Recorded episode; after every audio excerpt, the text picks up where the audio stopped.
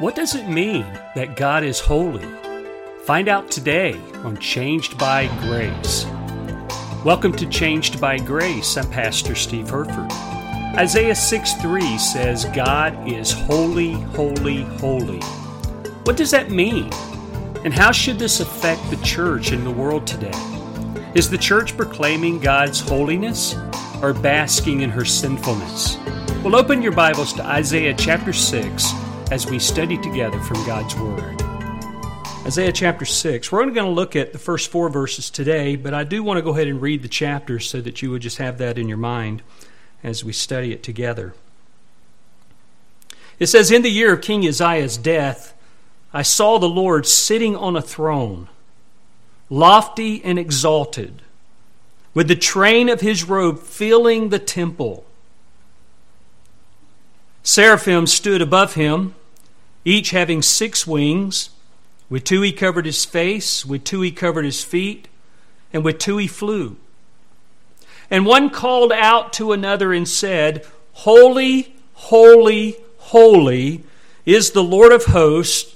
The whole earth is full of his glory.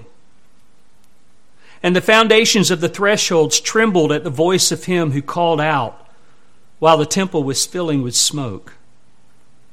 Then I said, Woe is me, for I'm ruined, because I am a man of unclean lips, and I live among a people of unclean lips. For my eyes have seen the King, the Lord of hosts. Then one of the seraphim flew to me with a burning coal in his hand, which he had taken from the altar with tongs. He touched my mouth with it and said, Behold, this has touched your lips, and your iniquity is taken away, and your sin is forgiven. And then I heard the voice of the Lord saying, Whom shall I send? And who will go for us? Then I said, Here I am, send me. He said, Go and tell this people, keep on listening, but do not perceive. Keep on looking, but do not understand. Render the hearts of this people insensitive, their ears dull, their eyes dim. Otherwise, they might see with their eyes, hear with their ears, understand with their hearts, and return and be healed. And then I said, Lord, how long? And he answered, Until cities are devastated and without inhabitant, houses are without people, and the land is utterly desolate. The Lord has removed men far away, and the forsaken places are many in the midst of the land. Yet there will be a tenth portion in it, and it will again be subject to burning, like a terebinth or an oak whose stump remains when it is felled. The holy seed is its stump. The book of Isaiah is one of the most significant books in the Old Testament. Its title is taken from its author, whose name means the Lord is salvation. It's similar to the names like Joshua and Elisha and Jesus. Isaiah is quoted directly in the New Testament over 65 times, far more than any other Old Testament prophet. It's also mentioned by name over 20 times. We're told in chapter 1 and verse 1 that the book of Isaiah was written by Isaiah, the son of Amoz. And his ministry extended some 60 years, from 739 to about 681 BC. In other books of the Old Testament, we see God's power and righteousness, like in Exodus, or we see his justice, like in the book of Judges. But here in Isaiah, the veil of history is actually pulled aside, and we see God directly in all of his glory. It's just like the veil that's removed in Job chapters 1 and 2. Here it's removed in chapter 6. Now, Isaiah spoke out to Judah during those critical years of the Assyrian expansion when the northern kingdom Israel was destroyed. And after 52 years of prosperity that Israel enjoyed, now we read in the first verse that the king is dead. Judgment here is imminent. If you read the first five chapters of Isaiah, you read judgment. You also read in the first five chapters opportunities for repentance. And now in chapter 6, the scene that we see here is a scene of judgment. And we see here a vision of God on his throne. Notice verse 1 says, In the year of King Uzziah's death, I saw the Lord. This occurred around 740 BC. Isaiah's ministry began in the last year of Uzziah's life. And just a footnote, Uzziah is also known as Azariah. Over in 2 Kings 15 7, it says, Azariah slept with his fathers, and they buried him with his fathers in the city of David, and Jotham his son became king in his place. Second Chronicles 26, 22, which is the parallel of that, says, Now the rest of the acts of Uzziah, first to last, the prophet Isaiah the son of Amoz has written. So Uzziah slept with his fathers, and they buried him with his fathers in the field of the grave which belonged to the kings, for they said, He is a leper. And Jotham, his son, became king in his place. And this is how we know we're talking about the same individual because he has the same son who bears the same name, Jotham. Uzziah had ascended to the throne when he was just 16 years old. We can imagine any 16 year old leading a country or a nation. But you had it here, and he reigned for 52 years. Now, that's amazing because in the past 52 years in the United States, we have witnessed the administrations of Roosevelt, Truman, Eisenhower, Kennedy, Johnson, Nixon, Ford, Carter, and Reagan. And not to mention the most recent presidents, but many people in Jerusalem had lived their entire lives under the reign of King Uzziah. But we see the occasion here for why Isaiah goes into the temple, and the occasion is the death of Uzziah. And there's a question that's not even answered in verse 1. And the question is this what caused his death? Well, two words Uzziah's sin. Second Chronicles 26 and verse 16 attributes it to his pride. And of course, as we've seen on other occasions, pride brings down kings as well as kingdoms. If you remember Nebuchadnezzar, remember when we read in Daniel 4 that he was made like an animal until he recognized that the Most High is ruler over the realm of mankind and he bestows it on whomever he wishes.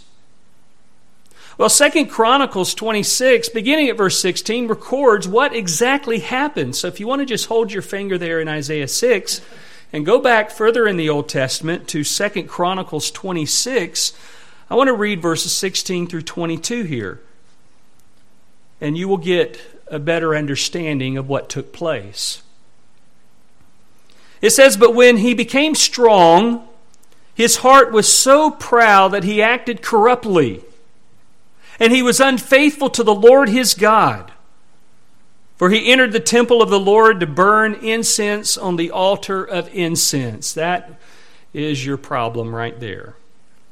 The only people that could have anything to do with the temple and the incense and the offerings were the people that God designed to do those things. And only those people could do it.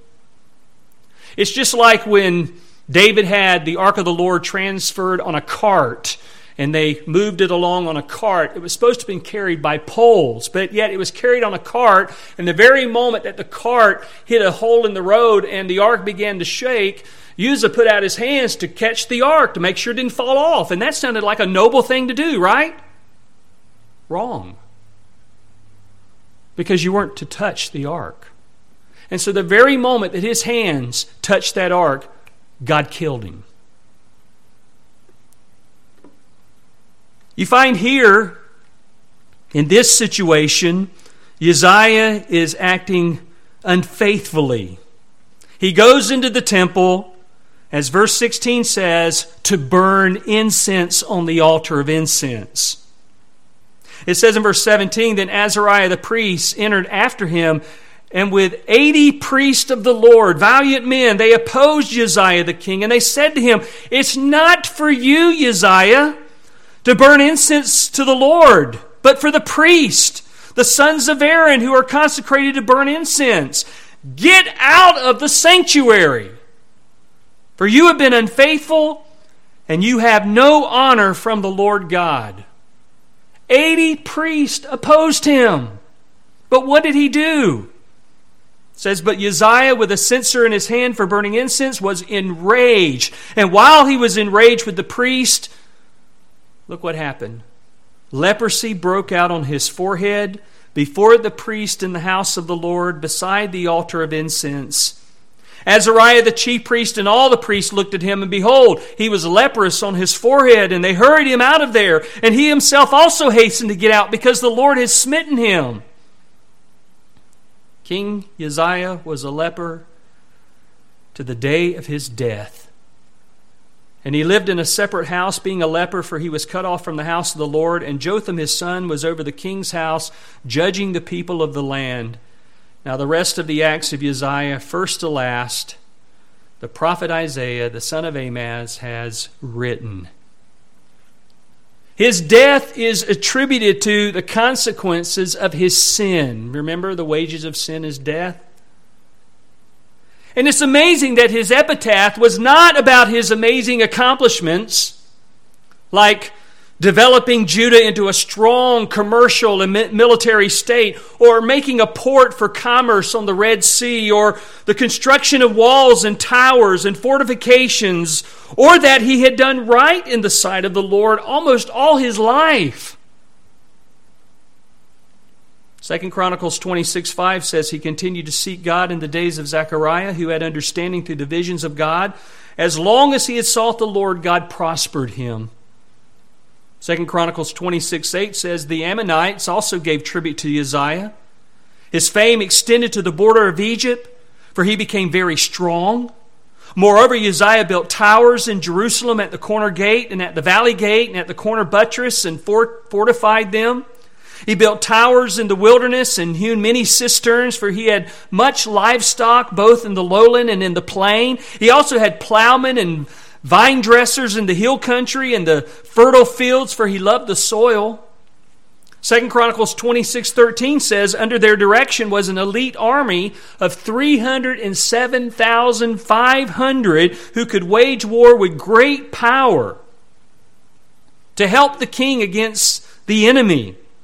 And moreover, Uzziah prepared for all the army shields, spears, helmets, body armor, bows, and sling stones. In Jerusalem, he made engines of war invented by skillful men to be on the towers and on the corners for the purpose of shooting arrows and great stones. Hence, his fame spread afar, for he was marvelously helped until he was strong. That was his downfall. And in spite of all of his accomplishments, what was read on his tombstone? Second Chronicles 26 23. He was a leper. You don't hear about all of his accomplishments till you read those other passages I just read to you. But what you read is about his sin and the consequences of it. Second Chronicles 26, 23. So Uzziah slept with his fathers. They buried him with his fathers in the field of the grave, which belonged to the kings, for they said, He is a leper. And Jotham his son became king in his place. Amazing. A man to have reigned as long as he did, to end the way it did. Tragic. But, beloved, if anything we see from that, God is not mocked. God calls for complete obedience to his word. And there were consequences if you didn't obey. So Uzziah is dead, and Isaiah comes into the temple. And he comes into the temple, and it says here he saw the Lord. What's significant about that? Well, if you have a monarch who had reigned for as long a amount of time as Uzziah did, that would produce stability for the nation. And also, all of a sudden, if that monarch is killed, now you have instability. And so Isaiah comes into the temple And what does he see? He sees that even though the earthly monarch is no longer on the throne that he had reigned for 52 years, God is still on his throne. Because, beloved, you need to understand this, and I think you do from hearing it in Second Chronicles. God killed him. Do you understand that? He struck him with leprosy. And he lived his final days as a leper, and he died. Our death, as well as our life, is in the hands of the Almighty. All of our days are numbered. We don't know the day of our death, nor do we know the circumstances by which it will bring it about. But yet God does, and God is in control of that. So he says he saw the Lord. Now 1 Timothy 6:16 says that no man can see the Lord. And God even told Moses in Exodus 33:20, You cannot see my face, for no man can see me and live. But he was allowed, according to Numbers 12:8, to see the form of the Lord. And that's why the Apostle John said in John 1:18 that no one has seen God at any time. The only begotten God who is in the bosom of the Father, he has explained him. Who is he talking about? He's talking about Jesus. Philip even asked Jesus in John 14 8, Lord, show us the Father, and it's enough for us. And Jesus responds in John 14 9, Have I been so long with you, and yet you have not come to know me, Philip? He who has seen me has seen the Father. So how can you say, Show us the Father? See, what Isaiah saw was a theophany. A theophany is a visible manifestation of God. And I'll be more specific. According to John 12 41, the one he saw seated on the throne was the Lord Jesus Christ. You say, Pastor, you're stretching that text. No, I can prove that. Go with me to John 12, John chapter 12. And let's begin at verse 35. John 12, 35 says, So Jesus said to them, For a little while longer the light is among you. Walk while you have the light, so that darkness will not overtake you. He who walks in the darkness does not know where he goes. While you have the light, believe in the light, so that you may become sons of light. These things Jesus spoke, and he went away and hid himself from them. But though he had performed so many signs before them, yet they were not believing in him. This was to fulfill the word of Isaiah the prophet, which he spoke Lord, who has believed our report, and to whom has the arm of the Lord been revealed? That's Isaiah 53 1, also quoted in Romans ten sixteen. For this reason they could not believe, for Isaiah said again, He has blinded their eyes and he hardened their heart so that they would not see with their eyes and perceive with their heart and be converted, and I heal them. And that is now Isaiah 6 and verse 10. Then notice this. These things Isaiah said because he saw his glory and he spoke of him. This is Jesus on the throne. Isaiah saw him in this vision. Jesus said in John 12 45, He who sees me sees the one who sent me. Now, the Hebrew word for Lord, he says, I saw the Lord. That is the Hebrew word Adonai. Adonai means sovereign one or sovereign master. It's used also in verse 8 as well as in verse 11. Now, according to Isaiah 1 and verse 1, this was a vision. This was a vision that Isaiah had, and it was very similar to the vision that Micaiah had in 1 Kings 22 19. Micaiah said in that verse, Therefore, hear the word of the Lord. I saw the Lord sitting on his throne, and all the host of heaven standing by him on his right and on his left.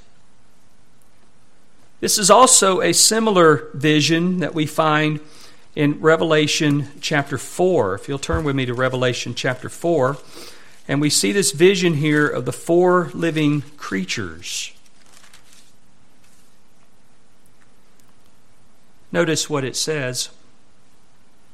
After these things I looked, and behold, a door standing open in heaven, and the first voice which I heard was like the sound of a trumpet speaking with me, said, Come up here, and I will show you what must take place after these things. Immediately I was in the Spirit, and behold, a throne was standing in heaven, and one sitting on the throne. And he who was sitting was like a jasper stone and a sardius in appearance. And there was a rainbow around the throne, like an emerald in appearance. Around the throne were 24 thrones, and upon the thrones I saw 24 elders sitting, clothed in white garments and crowns or golden crowns on their heads.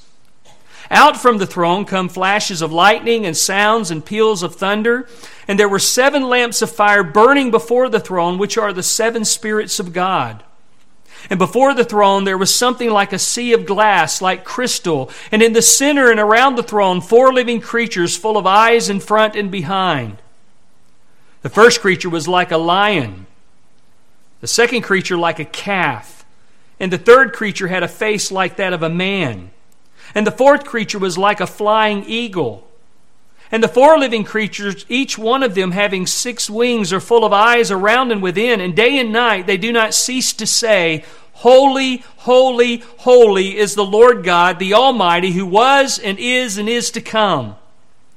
And when the living creatures give glory and honor and thanks to him who sits on the throne, to him who lives forever and ever, the 24 elders will fall down before him who sits on the throne and will worship him who lives forever and ever, and will cast their crowns before the throne, saying, Worthy are you, our Lord and our God, to receive glory and honor and power.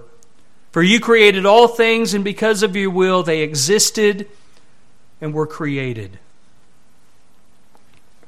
So the vision that Isaiah had was very similar to this. He sees these angelic creatures. But not only that, he first sees the Lord, the Lord Jesus Christ, sitting on his throne. And again, I tell you that that is significant in this time period. Because to have a monarch reign for 52 years would provide such stability for the country. And to have that interrupted would take that away. But in spite of all of that, God is still on his throne. And can I just offer a little practical application to this for even today? Regardless of who you like up there in Washington representing us, number one, we're to pray for them. Number two, we're to pray for their salvation. And also, number three, we're to understand God put them there. God put them there. No king, no president, no leader is in their place of authority unless God gives them that authority and puts them in that place of authority. And he chooses reasons why he does this. We find it all through the Old Testament. Many times it's to judge a nation, to give them a wicked ruler. And the people become oppressed by that wicked ruler.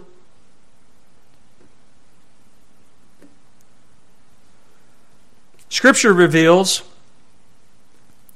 that God's coming is often accompanied with earthquakes, smoke, fire, lightning.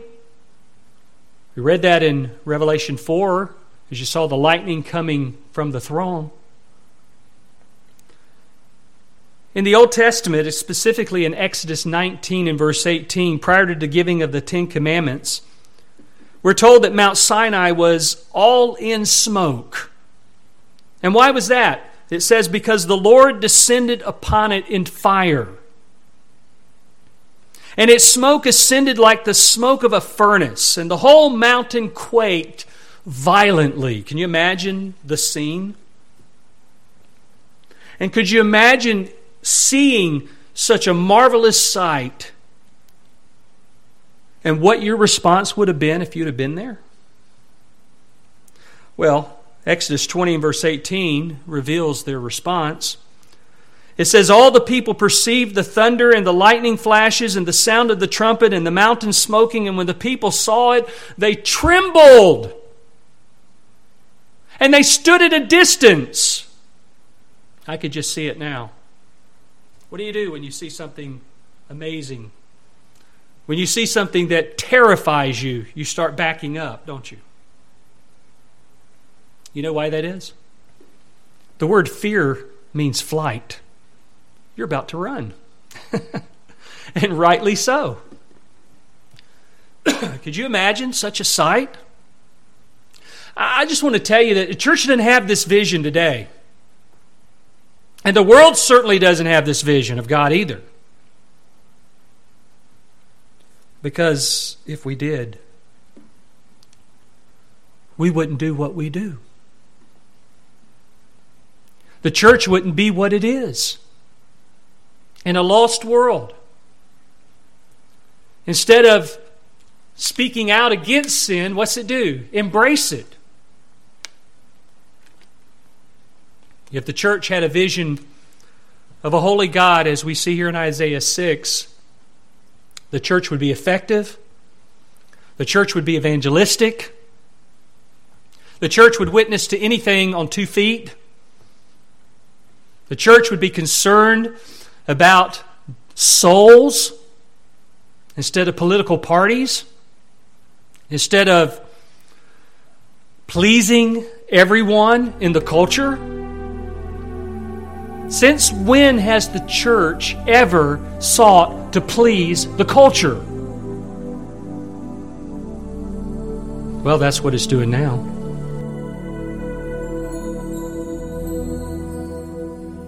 You cannot please God and please the culture. The two are incompatible. You've been listening today to Holy is the Lord, taken from Isaiah chapter 6, verses 1 through 4.